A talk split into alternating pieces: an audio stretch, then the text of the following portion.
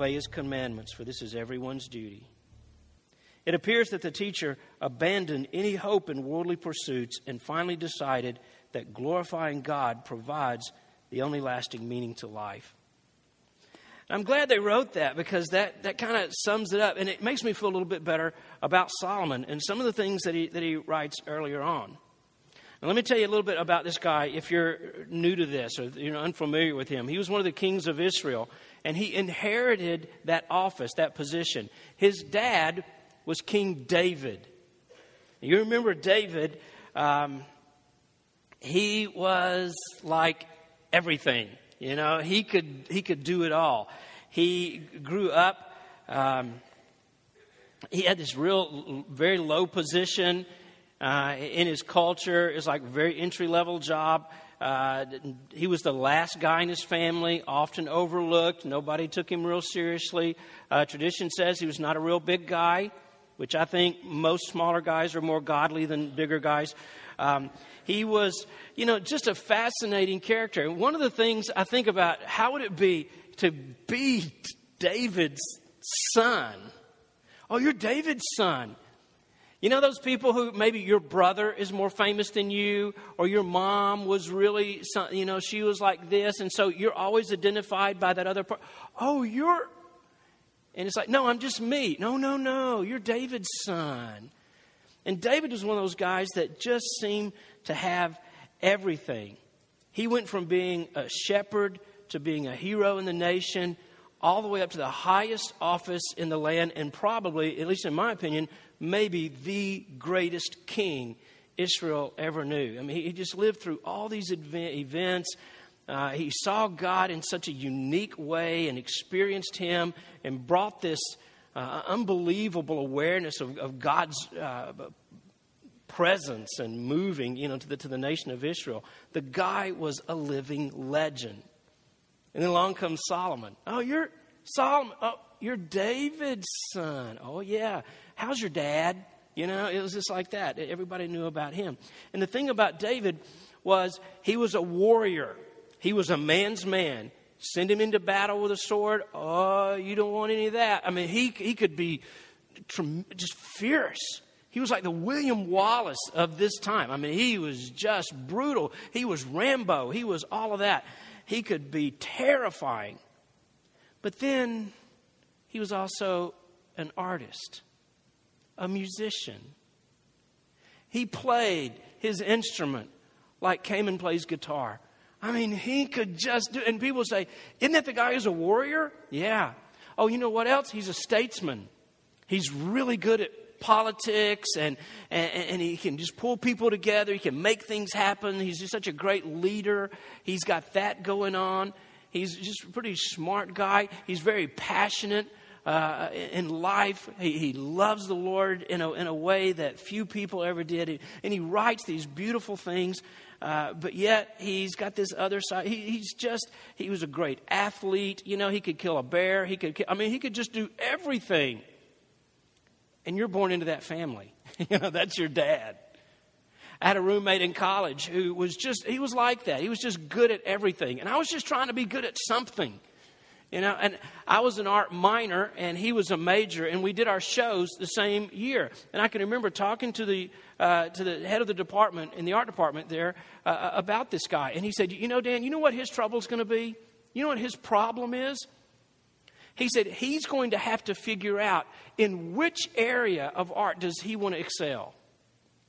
And he played guitar and he could sing, he could throw pots, he could do watercolor, he could do pen and ink, he could paint, he could, he could just sculpt, he could do it all. And I thought, wow, what a problem to have. Hmm. What do I want to be really, really good at? Ah, well, I mean, he could just pick. And some of you are like that. You have so many gifts, so many skills, and you just think, I could be anything I really want to be in life. And then comes Solomon. You know, David had earned, uh, so to speak, under the grace of God, everything. People respected him. People admired him. Folks looked up to him and they said, You know, David, here goes David. Wow, he was a shepherd boy. I mean, he was zero, and look at him now. What a guy. Have you ever seen him in battle? Oh, yeah. I fought next to him. Oh, you ever heard one of his songs? Oh, man. was, I just cried when he sang. I mean, he's just, he just, every, everything. He's one of those people. Solomon hadn't earned anything, he was born into it. He, he just was there. Oh, you're the king, so you're going to be king. What have you done? What, what, what, what have you got? He just inherited it all. Check this out. In 1 Kings chapter 3, verse 5, we'll give you a glimpse into uh, this man's life. The Bible says, That night the Lord appeared to Solomon in a dream, and God said, What do you want? Ask, and I'll give it to you. Wouldn't you love God to ask you for that? Hey, what do you want? And most of us would be real self indulgent about that. We would ask for, I mean, if you were honest, you would want to be powerful or wealthy, maybe would be the first thing for everybody. We think that's kind of the, the deal that, that makes life worth living. Uh, maybe you'd like to be famous. You want to be a celebrity. You want to be on magazine covers and, and that sort of deal. What I have figured out is that most Christians, because we've read this, we would ask for wisdom. Oh, Lord, no, none of that for me. Just give me wisdom. I just want to work in my company and be a good employee. Just give me wisdom. Because we're thinking, okay, what happened might, to Solomon might happen to us. You know, he asked for the right thing, and God said, I really like your answer. You know what? I'm going to give you that. And I'm also going to give you all this other stuff too, because I just really like the way you came back with that and you responded. So that's what we would say too. Uh, and then we'd be disappointed if we didn't get all the other stuff, because that would be the motivation behind it. Look at Solomon's answer when God asked him this. The Bible says, Solomon replied, You showed faithful love to your servant, my father David, because he was honest and true and faithful to you. And you have continued your faithful love to him today by giving him a son to sit on his throne. Solomon had a good answer. He said, Now, Lord my God, you've made me king instead of my father David. He's going into retirement, but I'm like a little child who doesn't know his way around. And here I am in the midst of your own chosen people, a nation so great, so numerous, they cannot be counted. So give me an understanding heart that I can govern your people well and know the difference between right and wrong. For who by himself is able to govern this great people of yours? Wow, what an answer. And it seems to be thoughtful. I don't think he was showing off or thinking what would sound really cool and what would get God's attention. Ah, that, God would like that answer. I think he really meant this. And I think he comes into it saying, listen, I realize that I was handed all this. I know I haven't really done anything to get to be king. I've just showed up, and because David's my dad, um, that's where it is. But God, I, I want to be more than that. I just don't, I don't want to be that guy, you know, who just walks into the position or, or whatever and gets that. He said, I don't want to mess this up. You've done too much with our nation. You have brought us back. You've overcome our enemies. You've blessed my father. I could continue that legacy or I could blow it. You've seen how many times a, a parent or a grandparent would do something really amazing in life, and maybe they achieve a lot, maybe they uh, create a fortune or whatever, and then children come along and don't appreciate that and think, oh, I just received that. Oh, oh my inheritance. And they just spend it or they squander uh, an opportunity that God has given them. Not always, but sometimes. I think Solomon was aware of that. He thought, you know what? I don't want to do that. I, I want to get this right. I want to get this right. So God was so moved by that kind of humility and the fact that Solomon was not just about Solomon, but he was focused on other people. He said, You know, I'm going to I'm going to bless you. And I'm going to give you something that you haven't earned, and that's wisdom. And then you stop to think about that. That's kind of crazy because how else can you get that? You know, have you ever met any really wise six year olds? Probably not. You know, yes, Father, you know, I was thinking, Dad, about your job and our investments. And, you know, you, you don't see that. In fact, sometimes, you know, I've thought about the fact what if I could give you a choice? You can go back and be real young again, but you have to start all over in wisdom. I've actually asked several people that, and they go, yeah, boy, it's really tempting because my back hurts and I can't see so good and all that. But what, you say I got to give up? No, I'm not going to go back. If I could go back and know what I know now, I'm in. I'll do it. But if I got to give up knowing what I know, nah, I think I'll just stay here. You know, that's wisdom. And once you have it, you don't, you don't want to let go of that because you, you find out as you go along that it's precious. But there's no other way to get it except to go along. You know, and you think, why is that? Why couldn't have God reversed that and made babies really intelligent so that by the time you get to be, you know, seriously like 15, 16 years old and you know everything?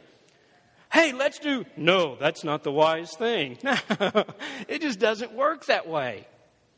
And I think of all the times I've gotten hurt and all the, uh, oh my goodness, all the things I've done when I just wasn't wise enough to know. And now I can't do those things because it really hurt immediately and for weeks and weeks later. So, you know, that, that, that kind of maybe God knows what He's doing, matching up wisdom uh, with age. But that's what He asked for. And that's what God said I'm going to give this to you. I'm going to give this to you. So he's wise. The thing about this was when God gave Solomon this wisdom, he said, I'm giving you something you haven't earned, so you don't have the experience to match the wisdom. You haven't been through all the things necessary uh, that most people go through to, to have that.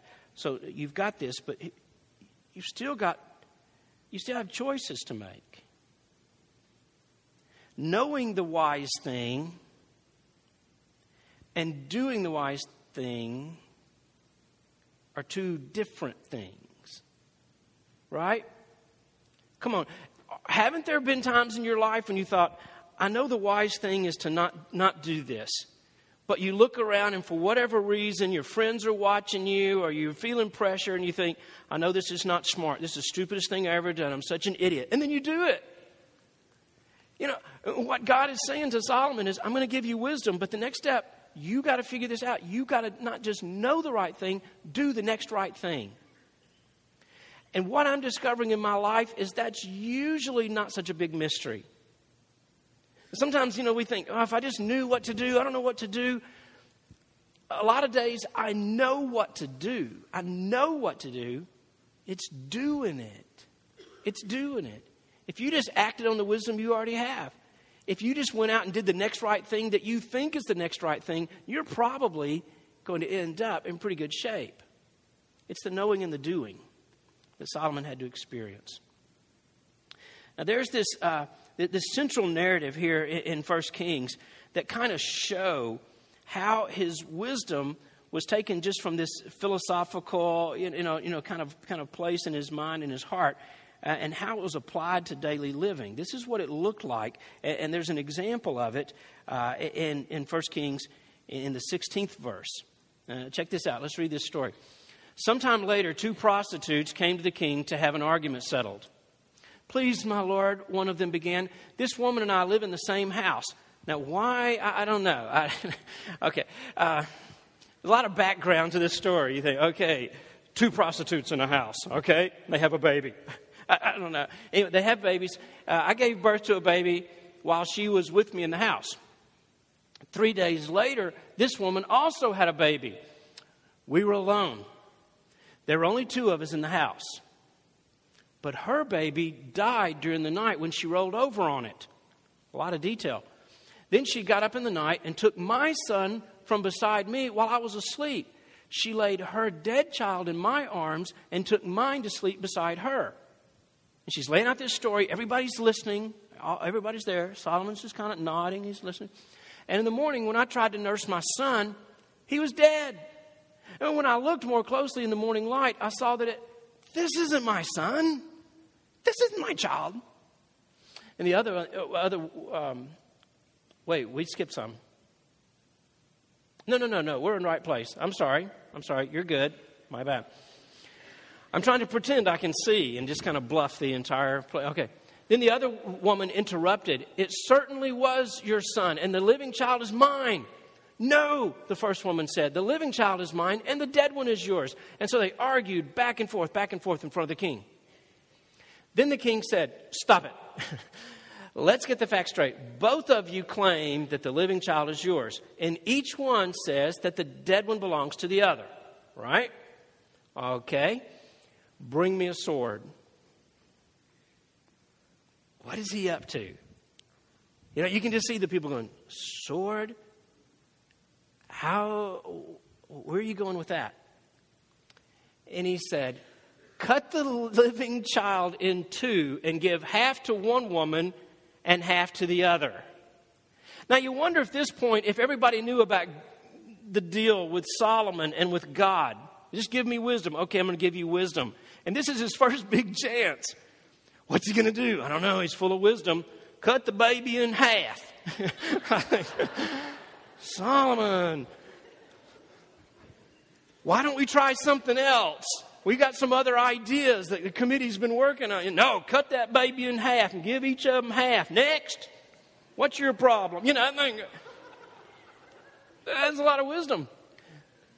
But here's where he was going with that. He said, Then the other woman who was with who was the real mother of the living child and who loved him very much cried out, Oh no, no, no, no, no, no, oh my Lord, give her the child, give her the child, please do not kill him. But the other woman said, and this was really, this was a brilliant move to open her mouth at this point. I mean, it's a done deal. This could work out. But no. She says, All right, he will, eat, he will, he will be neither yours nor mine. Divide him between us. What mother? Then the, then the king said, Do not kill the child. Give him to the woman who wants him to live. She's the mother. She's the mother. When all Israel heard the king's decision, the people were in awe of the king, for they saw wisdom. They could see it firsthand, played out in front of them. So, this is the wisdom that, that God has given him in rendering justice. Who would have thought of that solution? That's not in the king manual. You know, that wasn't in the training. Okay, when, when somebody comes to you with a baby, here's what you got to do cut the baby in half. Threatened to cut the baby in half. No, no, and everybody's taking notes, going, "What'd you get for number three? Cut the baby? No, no, I, no, I didn't. I didn't. I didn't get. I missed that one. You know. But that's this is beyond brilliancy. It's this amazing solution uh, that he applies to the situation, and this this was the beginning of his story, the beginning of his reputation. People began to talk. Yeah, David was all that. Yeah, he was an athlete and a statesman and a warrior and a musician and an artist, and he was a nice guy and he was good looking and he was. But do you hear what Solomon did? Did you hear about that thing with the babies? That guy's smart. That guy's wise. Now, there's one thing about Solomon uh, that I, find interesting, or that I like about him. And he seems to be always just brutally honest. You know, and maybe it's the wisdom thing, but he just doesn't play a lot of games. He doesn't go along with, uh, you know, he's the guy who always asks the questions that you think, uh, you're not supposed to ask that. He doesn't just go in sync and just in flow. Nobody else asks, nobody else speaks up. Solomon goes, I don't understand. How come, you know, he, he was that, that guy? He looks past all the cliches, all the pat, easy answers and situations that everybody had memorized. You know, Solomon was not the kid in Sunday school who, you know, the teacher would say, and so who was in the boat with the disciples? Jesus? Yes. Snake? No. You know, you know the hands that go, you know, and, and Solomon would sit there and think, well, if Jesus was in the boat, then how come and where, if he's eternal, I mean, he's, he's that kid that you just go, would you like another cookie? Would you, because I don't, I don't know how to answer. The opening words in, in the book that, that he had written kind of kind of shows that, kind of kind of gives an indication of, of his heart. Um, and there's this assessment of the human condition. Look in Ecclesiastes chapter 1. These are the words of the teacher, King David's son, who ruled in Jerusalem.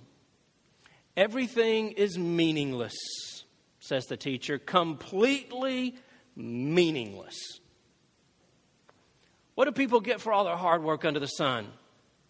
Generations come and generations go, but the earth never changes. The sun rises and the sun sets, and then hurries around to rise again. The wind blows south and then turns north. Around and around it goes, blowing in circles. Rivers run into the sea, but the sea's never full. Then the water returns again to the rivers and flows out again to the sea. Everything is wearisome beyond description. I get so tired, he says. Uh, no matter how much we see, we're never satisfied. No matter how much we hear, we're never content. History merely repeats itself over and over and over. It's all been done before. Nothing under the sun is truly new. Sometimes people say, hey, here's something new, but actually, it's old. Nothing is ever truly new. And listen how he wraps up his kind of summation of, of humanity. We don't remember what happened in the past, and in future generations, no one's going to remember what we're doing now. So, what does it matter? That's kind of where he landed. Sort of a yeah, been there, done that. Got the t shirt. Not my first rodeo. It's no big deal. It's kind of that whatever attitude that Solomon had. He's the king of Israel. And the thing is, he kind of knew a little bit about what he was talking about because he could have anything he wanted. He's got, I mean, all the resources, everything is right there for him. He could go anywhere he wanted to go. He could own anything he wanted to own.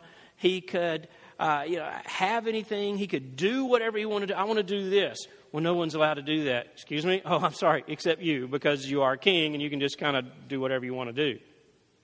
So he's king, and this is his introduction. This is after he's done it all. He comes back and he says, You know what I figured out? Everything's meaningless. Nothing really matters. King of Israel.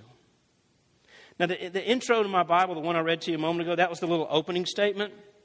This is the outline of Ecclesiastes that, that it gives. Um, I won't read the verse, you know, the sections, but this is how it breaks it down the pointless cycle of life, the futility of life, weariness, oppression, and inhumanity, the futility of popularity, religiosity, and wealth, the futility of life, again. And then the conclusion fear God and obey His commandments. Have a nice day. You like my book? Did you read Ecclesiastes? How you like that? That's, that's kind of the outline of, of, of what he had written. Sometimes he just writes things, and I think, why did you, why did you say that? And other times I think, oh, maybe you were getting it. And, and to try to kind of understand this, uh, you know, read different theological perspectives and commentaries and books on that, even listen to some other messages that kind of revolve around this idea and, and about this guy, uh, just trying to kind of figure it out. One of the, the commentaries that's most popular, I guess, for uh, theologians, uh, maybe amateur theologians like myself, um, is Keil and Delitzsch. It's an old German commentary, real solid. Uh, you're probably familiar with it if you're a teacher at, at all. Uh, it makes this statement that what Solomon wrote here in, in the book of Ecclesiastes, that a New Testament believer would never be able to write any of that. So a New Testament believer can't write that because you'd be sinning against what you know is true. Said, You know better than that. You know Jesus, and you know that life's not meaningless. You can't write what Solomon wrote. If you know Christ, you'll know wow, I can't, eh, I can't, I couldn't do that. In spite of that, I know that for many here, your life has lost its meaning. You've kind of lost your way. And if you were really, really honest with yourself and really, really honest with the Lord, you'd say, you know, some of that that Solomon wrote, yeah. Because there's times when you feel like he felt. There's this struggle in your soul, there's this battle with reality. And the truth is that some who are here, maybe you're wondering, God, are you really there? And if you are really there, do you really, really care about me? Or am I just pretending to know that you care about me because that's the right answer? And all my friends would be shocked if I even dared to, to doubt that or to cross those kind of lines and to ask big questions. There's a few things that Solomon kind of brings out that he writes about that, that seem important um, to understand his worldview and maybe to kind of figure out where you are. I'd like to just kind of bump through a couple of those ideas. One of those is, is pretty obvious when you step back and look at the big picture. 29 times in this book, 29 times he uses this phrase, under the sun. There's nothing new under the sun, under the sun. And even though his journey has kind of begun with getting this instant wisdom, and he's acquired that, God just downloaded that in, into his heart, into his brain. And you think he kind of understands, but he misses some of the most obvious parts of, what's really going on. But I think there's one part of that that's kind of true, and that's this. If your life is summed up, you know, if your existence and everything that you're about is defined by um, there's nothing new under the sun, whatever's going on under the sun, if it's just limited to this experience and this planet, this earth, you know what? You're going to walk away thinking, he's right, it's meaningless. Because this is not all there is. But if you've kind of, if, if you've gone with that idea and think, this is it, this is the big deal, I don't get it. What's, I don't, I'm not having fun. I'm not, I, have I've been there, I've done that, I bought this, and I, I know them, and it's not what I thought it was going to be. Isn't that true for a lot of your experiences? That you thought, oh, if I can just get here, ah, that didn't give me the buzz I thought it was going to be. If I can just be a part of that, if I can get that, if I can buy that, you know, and then and you have it, and after a little while you think, hmm, I'm a little disappointed. It didn't quite live up to the expectations that I had for it. I think Solomon's right about that part. I think that that he nailed, and that'll become your perspective. Another thing that kind of stands out in, in this book is that, that Solomon mentions God 41 times. But the curious thing about that is that every time he, he always only uses the name Elohim. Now, Elohim is kind of a couple of little words put together, but uh, he, he never says the word, for instance, Yahweh. He never says Jehovah.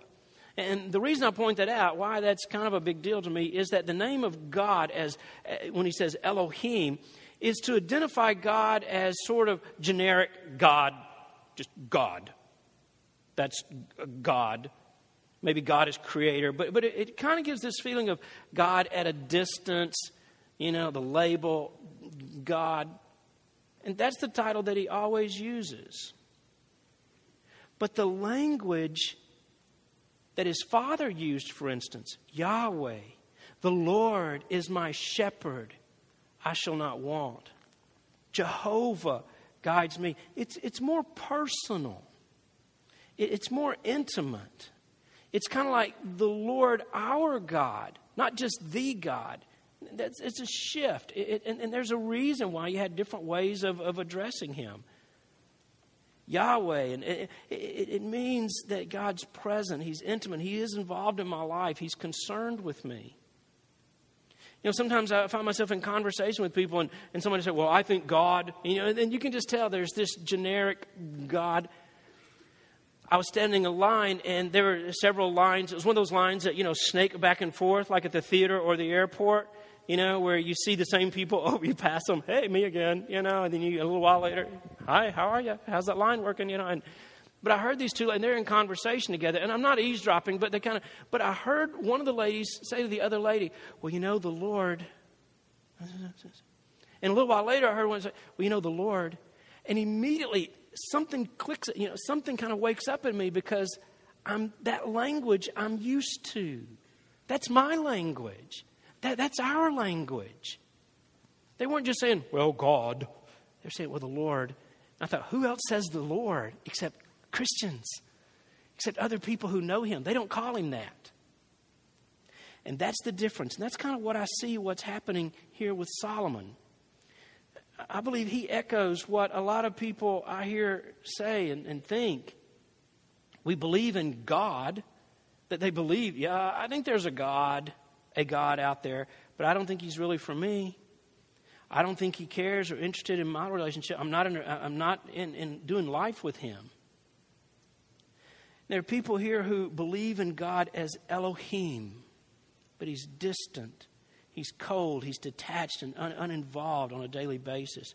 And there are others I know in this room because I've known some of you for quite a while.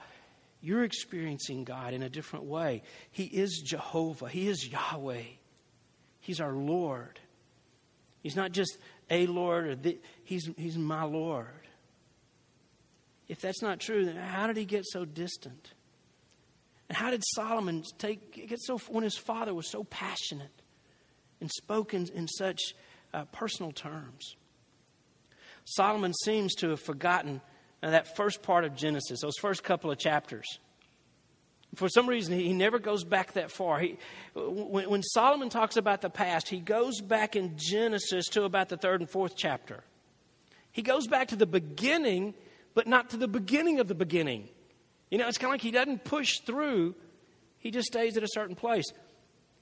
You know, when God said, Let there be light, and there was light, and everything is created, and you see this tumbling. I don't know what your view is about this. I, you know, personally, I think it all happened pretty fast. Let there be light. You know, let there be darkness, let there be earth, let there be sky, let there be water, let there be animals, let there be, you know, and he's just boom, boom, boom, plants, boom, pow, pow, you know, and all these things. And it's just, um, it's unprecedented. You know, this, this creative act of beauty and of an artistry that's never, and, and God says, finally, let there be humans. Let me make man in my own image. And he said, It's good. It's good. It's good. It's very good. Solomon's kind of forgotten that part. You know, every time he goes back, every time he refers to the past, he kind of picks up in chapter 3. You know, you remember that?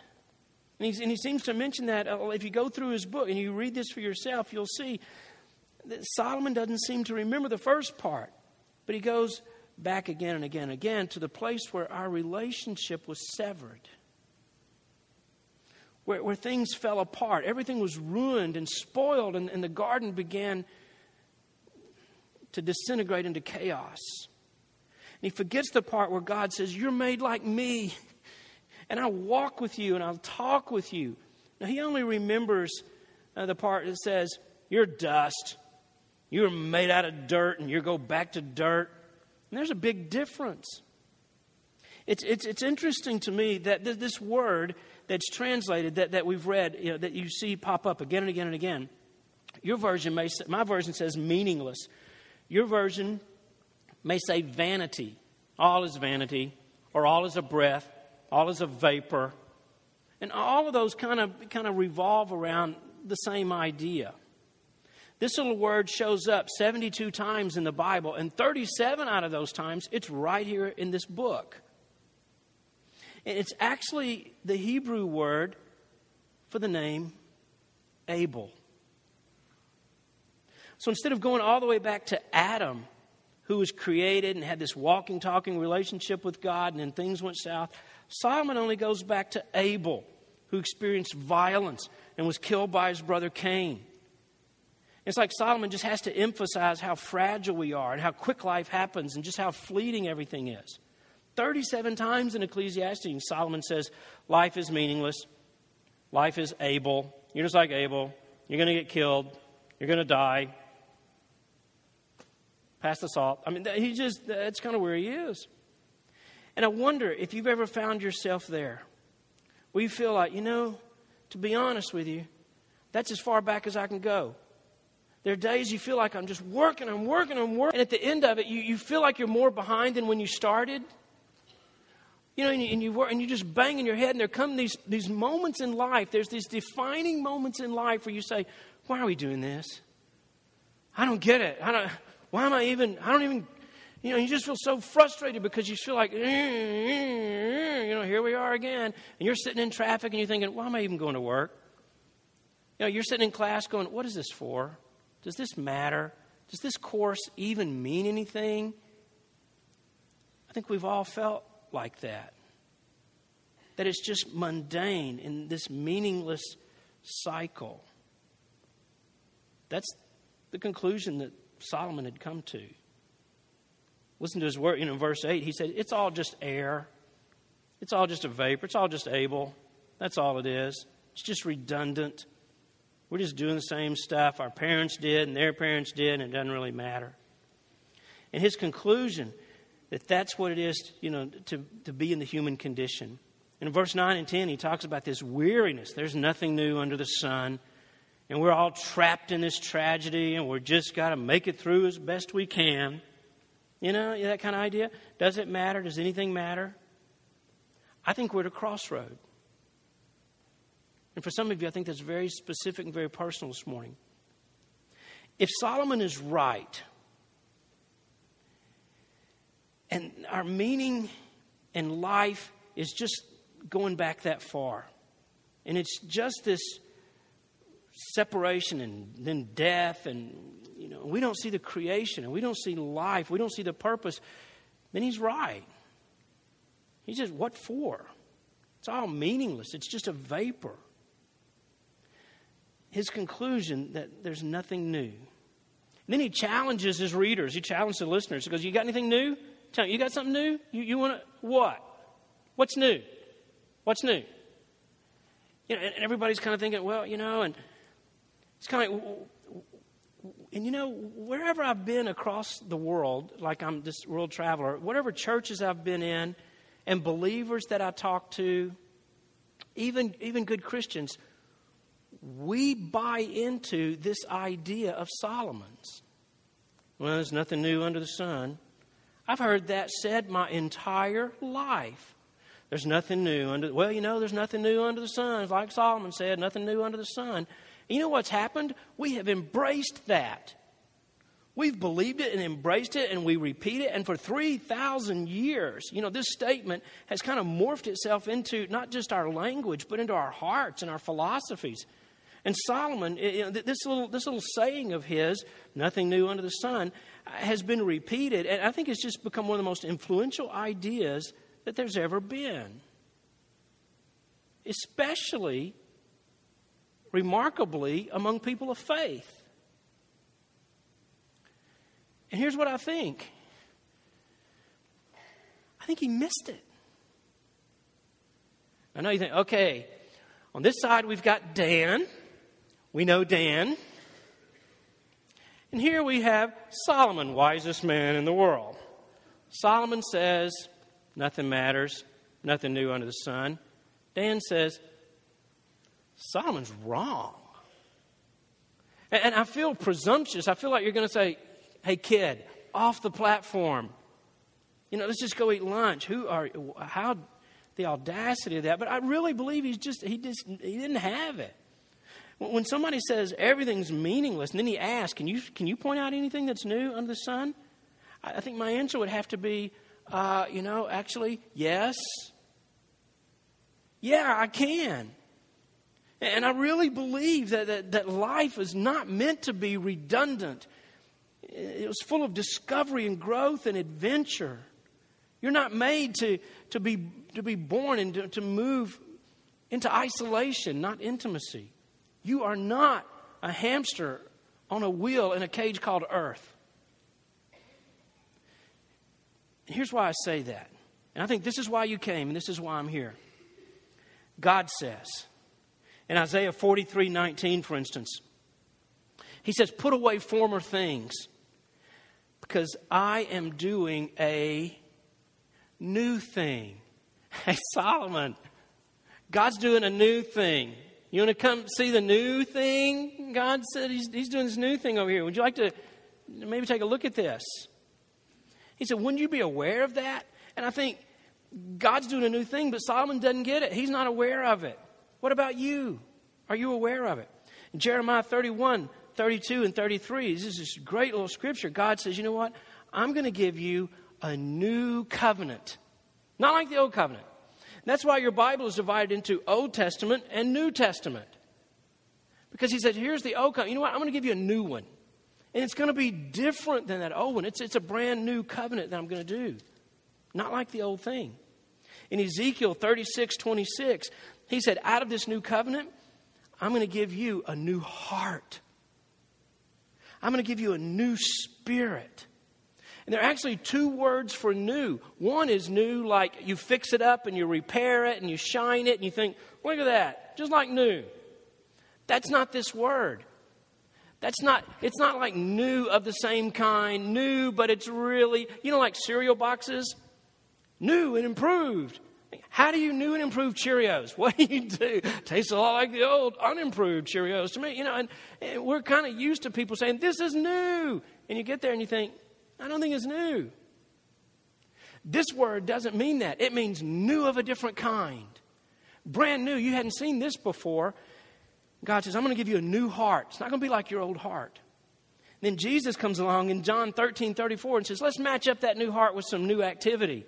I'm going to give you a new commandment. So I'm going to give you a brand new way of living. We're not going to live like in the Old Testament. We're not going to do that anymore. You got to have something that fits this new you. And then Paul comes back and he says in 2 Corinthians 5:17, "In Christ, you're a new creation." Hey Solomon, I'm not the same guy anymore. I'm a new man. I'm a new creation. I had a grandmother, great grandmother, actually. Uh, we called her Ma Willie. Um, we're West Tennessee, and we that's what we call her. But she lived to be 101 years old. Almost everybody in my family died young. She lived, and we wanted to video her with my kids because it's a lot of generations. And we thought, how, how often does you know you see that happen? And, and she was still very clear. But we would ask her questions like, "Hey, Ma Willie, what do you think about you know those guys going to the moon?" Honey, that never happened. They didn't. Man can't go to the moon. She just couldn't. And we'd say what do you think about the internet? The what? I have a hairnet. I have a. She, she couldn't get. Do you have a. Wouldn't you like a computer so you could do email? Honey, I have mail. I, I, get that. I don't need a computer to get mail. I mean, she just, it was just hard for her to, to grasp me those things.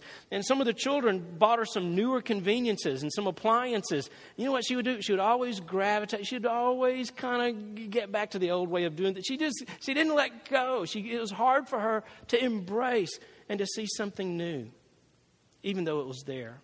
And I feel that way about, to be honest with you, some of you. God wants to do a new thing. He wants to give you a new heart and a new life. There's a new covenant. No, that's good. Thank you, honey, but you know what? I'm just going to stick to the old ways. No, hey, Solomon, how about a virgin giving birth to a child? That's kind of a new thing. We didn't see a lot of that. How about God Himself coming down in the form of a human, dying on a cross for our sins, and then being raised to live in a new life, being resurrected. That's a new idea. Nobody saw that coming. See, God does new things. But if you're not careful, you're going to buy into that old, worn out idea well, there's nothing new under the sun. Life's just an endless cycle and it's meaningless. It's wrong. Some of you are sitting here and you think, I hate my life. I hate my life. I just hate my life. And you were saying, I hate my life a year ago. But from that time until this time, what have you done to change it? Nothing.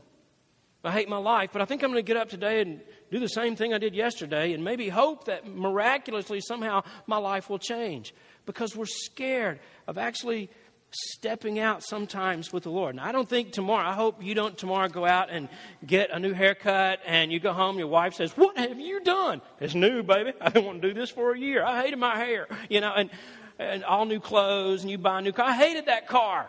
I bought this car. I like it. you know, uh, so don't take this as a license or permission just to go, but you know what? If you hate your life,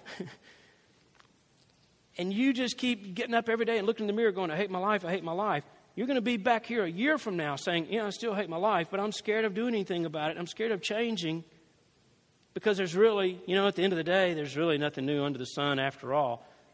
And that's the system that we operate under. He was wrong. You know who was right? Thomas Chisholm was right. Thomas Chisholm said, Morning by morning, new mercies I see.